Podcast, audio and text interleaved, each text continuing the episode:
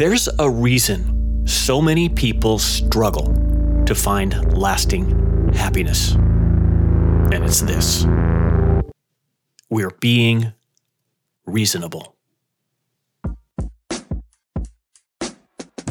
Welcome to Real Yoga, a podcast dedicated to helping you use yoga's ancient wisdom to unlock your life of radical happiness, connection, and meaning. Right here, right now. I'm your host, Eric Walrabenstein, and I'm glad you're here. So here's the question for today Why is it that so many of us struggle to find lasting happiness? I mean, it's certainly not for a lack of effort. If we're honest, chasing happiness is what we do in one way or another all day, every day. Whether it's through ordering that latte, working towards a promotion, or even working out in the gym. And it's not for lack of money, although many will tell you that it is.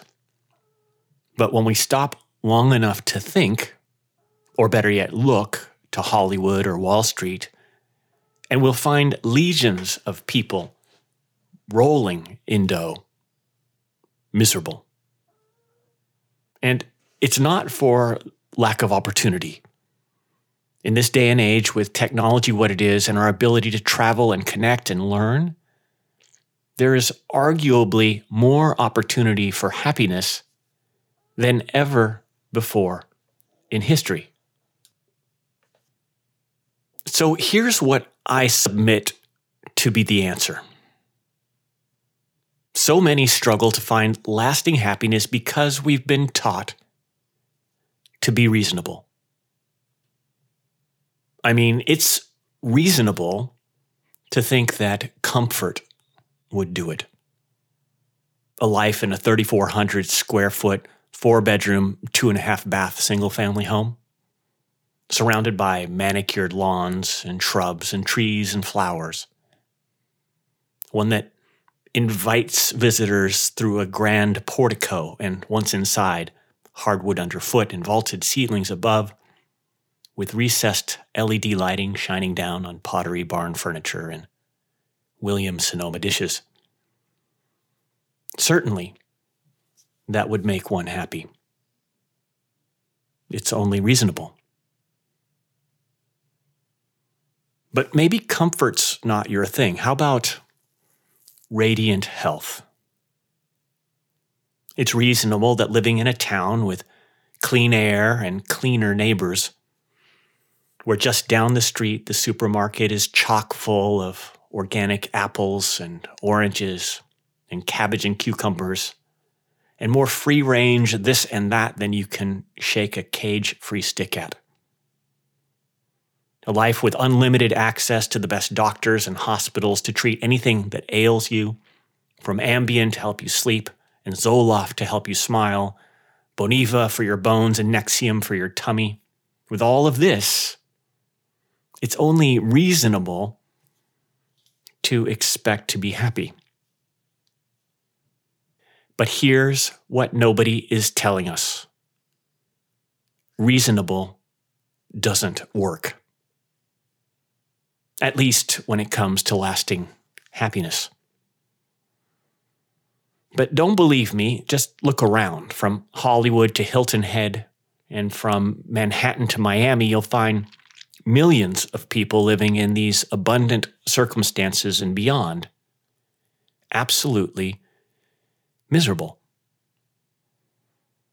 The fact is that happiness isn't reasonable, and it's the belief that it is that causes millions to strike out when it comes to inviting it into their lives.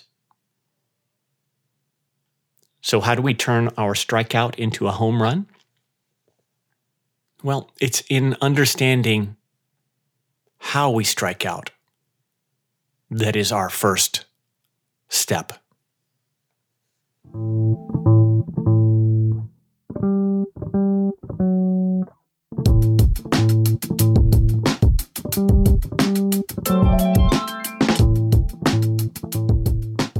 It's reasonable to think that when you get what you want, you'll be happy. Strike one.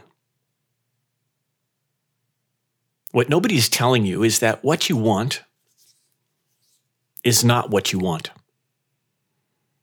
Or said more precisely, what you think you want is not what you really want. Here's the thing nobody wants a million dollars.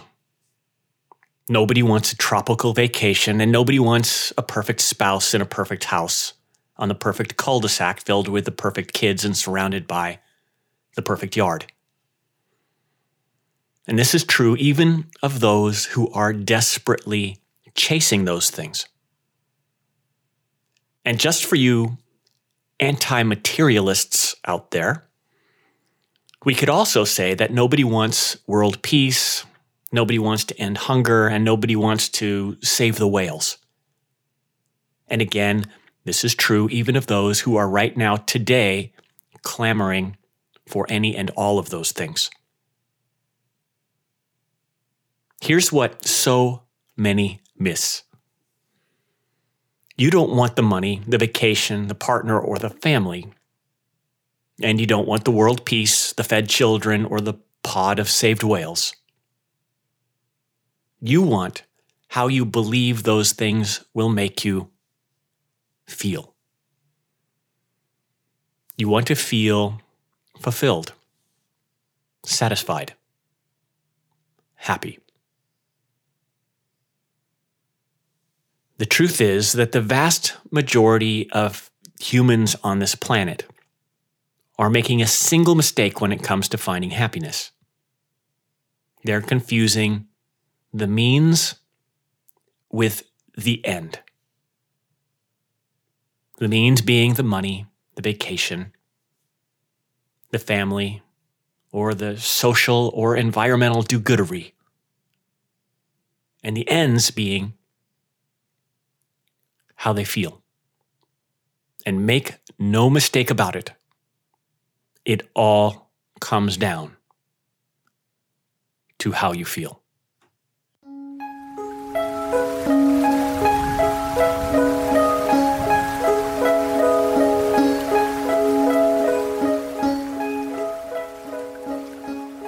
Imagine that you had somehow come to fancy a new Tesla, an S model.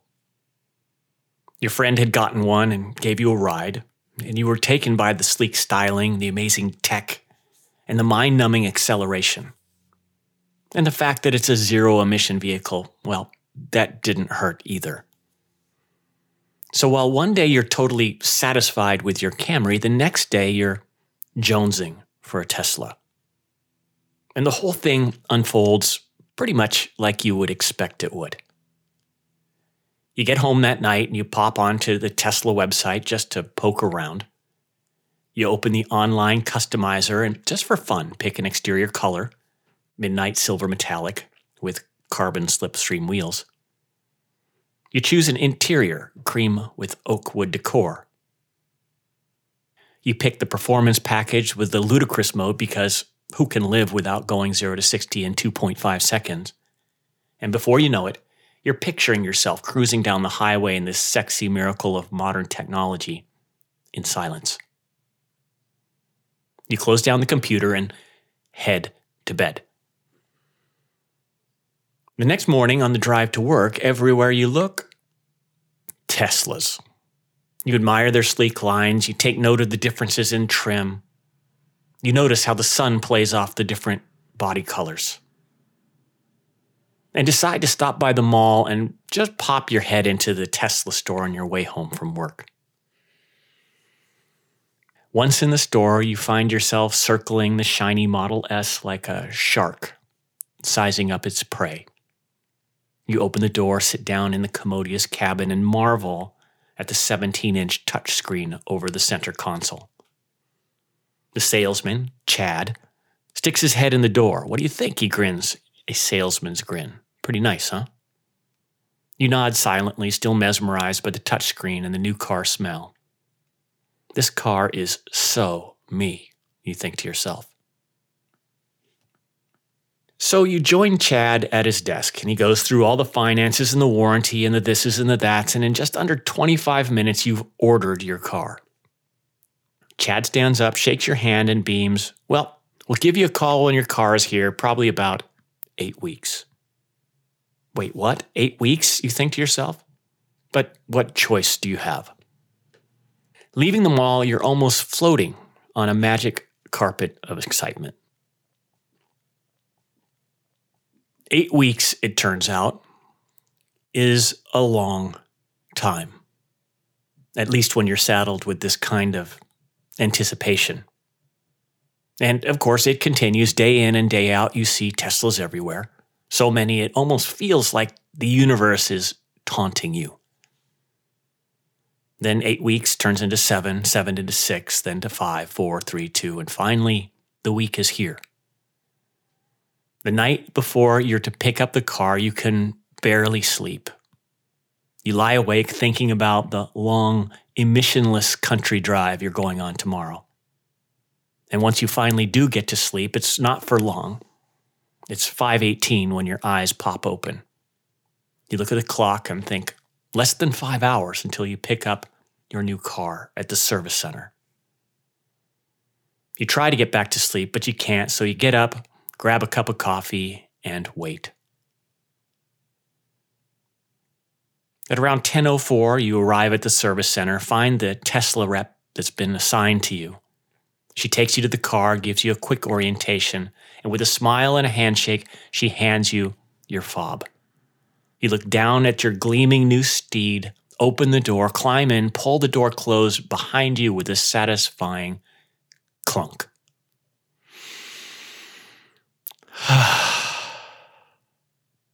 You're happy.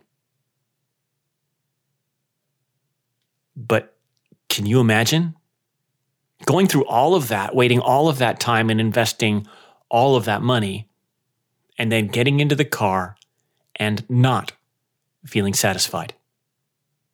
If you got into the car, sat back into your new leather lined cockpit, closed the door, clunk, and felt the same, well, you'd feel ripped off.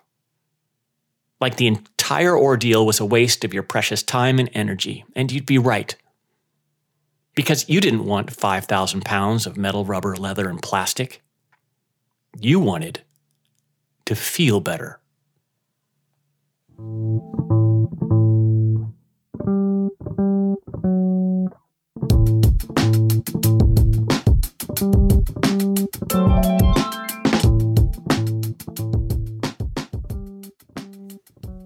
It's reasonable to think that happiness is something you can create. Strike two.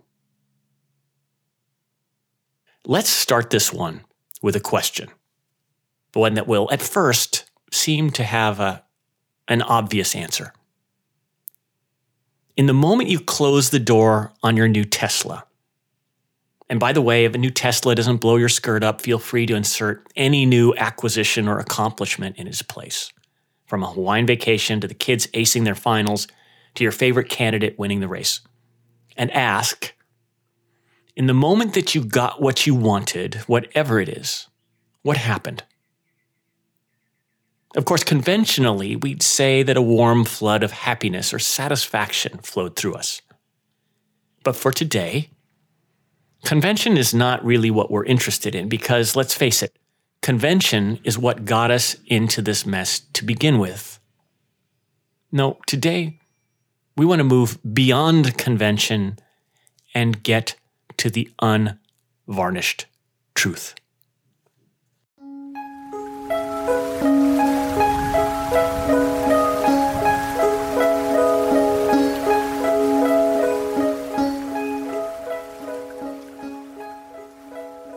So, what was it that made that moment so satisfying? It wasn't the comfort of the seat. I mean, they weren't all that different from those in your Camry. It wasn't the fact that you were sitting in a new Tesla because you've sat in a bunch of Teslas the past couple of months and never has it felt like this before. And it wasn't even the fact that this was your new Tesla. Because the fact that it was your new Tesla answers why you felt the way you did, but not really what happened. The fact is that something very tangible happened in that moment, one that completely changed your experience. And here's what it was. The moment you pulled that door closed, you felt better because something inside of you changed. Namely, that nagging feeling of desire or wanting or craving, the one that had been torturing you ever since you first started looking at Teslas, evaporated. And poof, you were left relieved, free from that irritating discomfort of wanting, something that we call happy. The truth is, that moment didn't add happiness to you as much as that moment subtracted a nagging, uncomfortable feeling from you. You didn't create happiness, you uncovered it.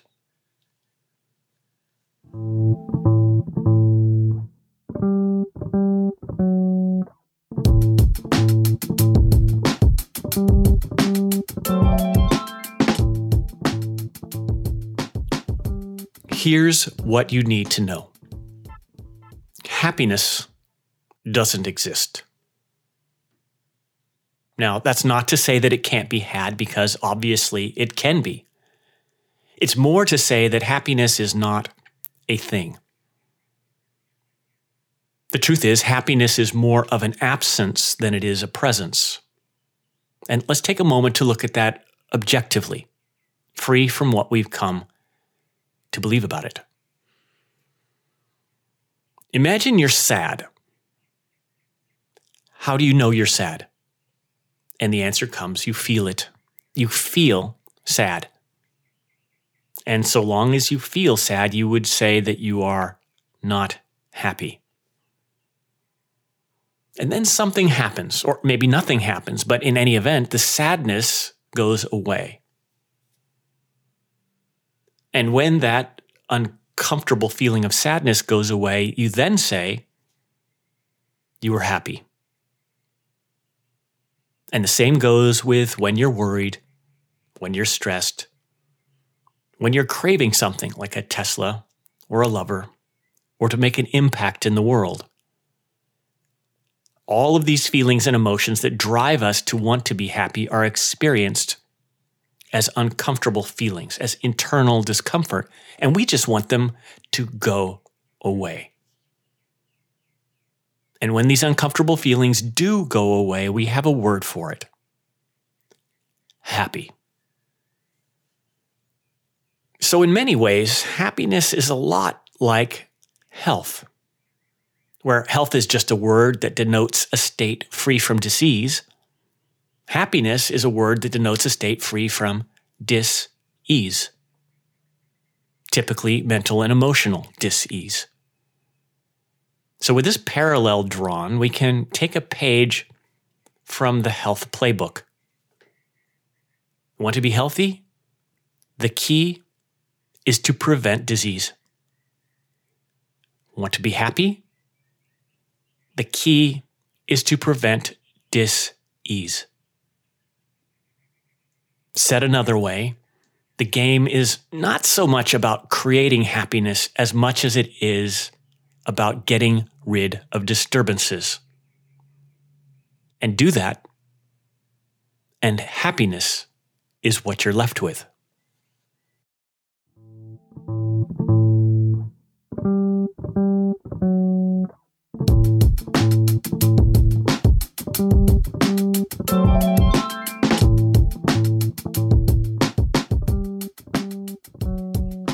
It's reasonable to believe that 6 billion people can't be wrong. That by following the same formula for happiness as everyone on the planet, we'll sooner or later find ourselves hip deep in happiness. Strike three. When we remember that happiness is by and large the absence of dis-ease, that is to say, the absence of disturbing feelings like anxiety or worry, or anger or frustration or desperation or sadness. It's obvious that the question isn't about how we can create happiness as much as it is how we can prevent the disturbing feelings that obscure it. And this is where we and our six billion friends have been set up for failure. We've all been taught that finding happiness is a game of addition. When we add the right things to our lives, we'll be happy. Add the right education, add the right job, add the right accomplishments, add the right amount of money, of health, of love. Then, when we've added just the right amount of these things, we'll be happy. This is the foundation of the lie of happily ever after. Again, remember, happiness is an absence of disturbance. And we have to ask ourselves how much disturbance do we create in our desperate thrashing about to add the right things to our lives? We add stress about getting what we want. We add worry about the possibility of not getting it. We had anxiety about being able to afford it, to say nothing of the endless calculations and strategizing and struggle and striving to make it all ultimately end well. I mean, imagine standing in a swimming pool, and your job is to get rid of the waves on the surface of this pool.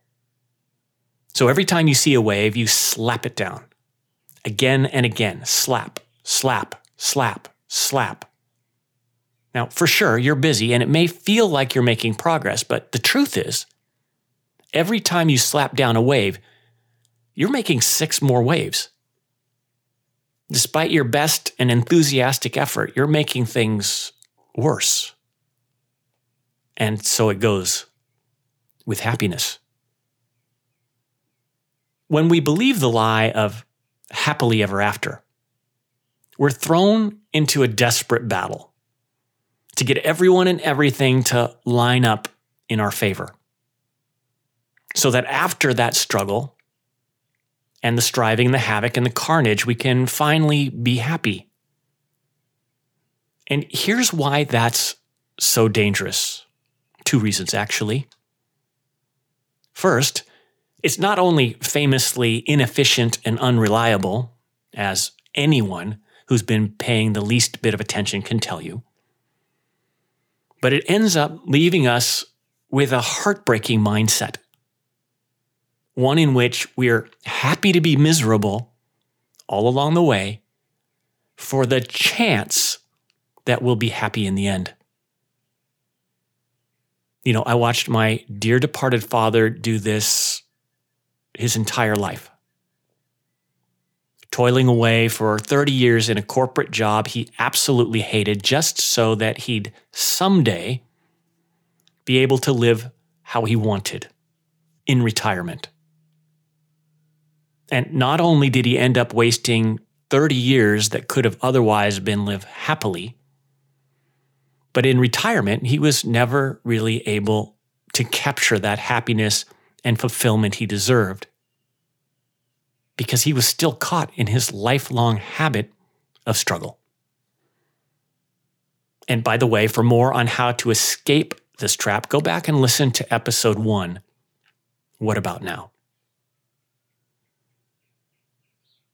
Now, the second reason this is so dangerous is this happiness doesn't happen after, happiness exists before happiness, that lack of disturbance, is your natural state before the dis-ease, the disturbance is created. And again, much of this disturbance is actually created by us in our desperate and ham handed thrashing about for happiness itself. The fact is, struggling and striving in order to create the internal state of calm and ease that we call happiness, is like trying to smoke your way to a cure for lung cancer. If you're serious about happiness, lasting happiness, don't spend your time trying to make it. Rather, invest in unmaking its opposite disturbance.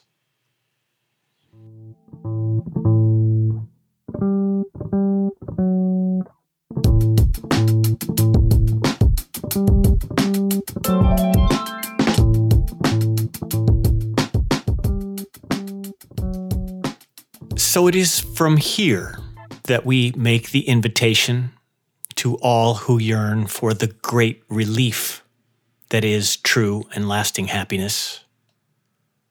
Stop being reasonable.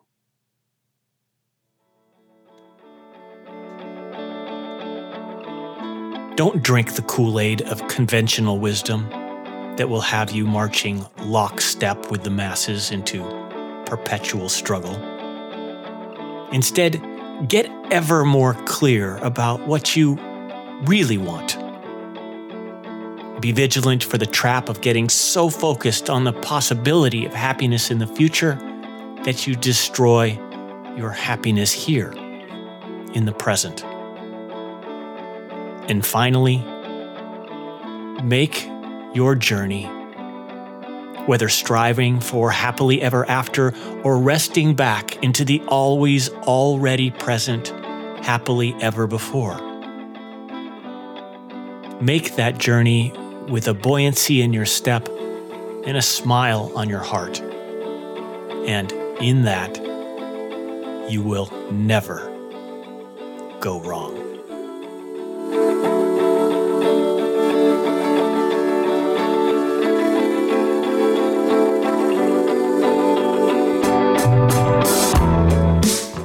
That's all the time we have for today, friends. I hope our exploration has left you with more clarity and hope for connecting with more happiness in your daily life. As always, I'd love to hear from you, so drop me a note from my website at ericwall.com. Also, please help me spread the word about the life changing power of these amazing teachings by sharing the podcast with friends and family. And don't forget to hit subscribe so you don't miss out on future episodes. Thanks again. I'm wishing you a week brimming with unreasonable happiness. And of course, if there's anything I can do to be of service, please don't hesitate to get in touch. I'll see you next time.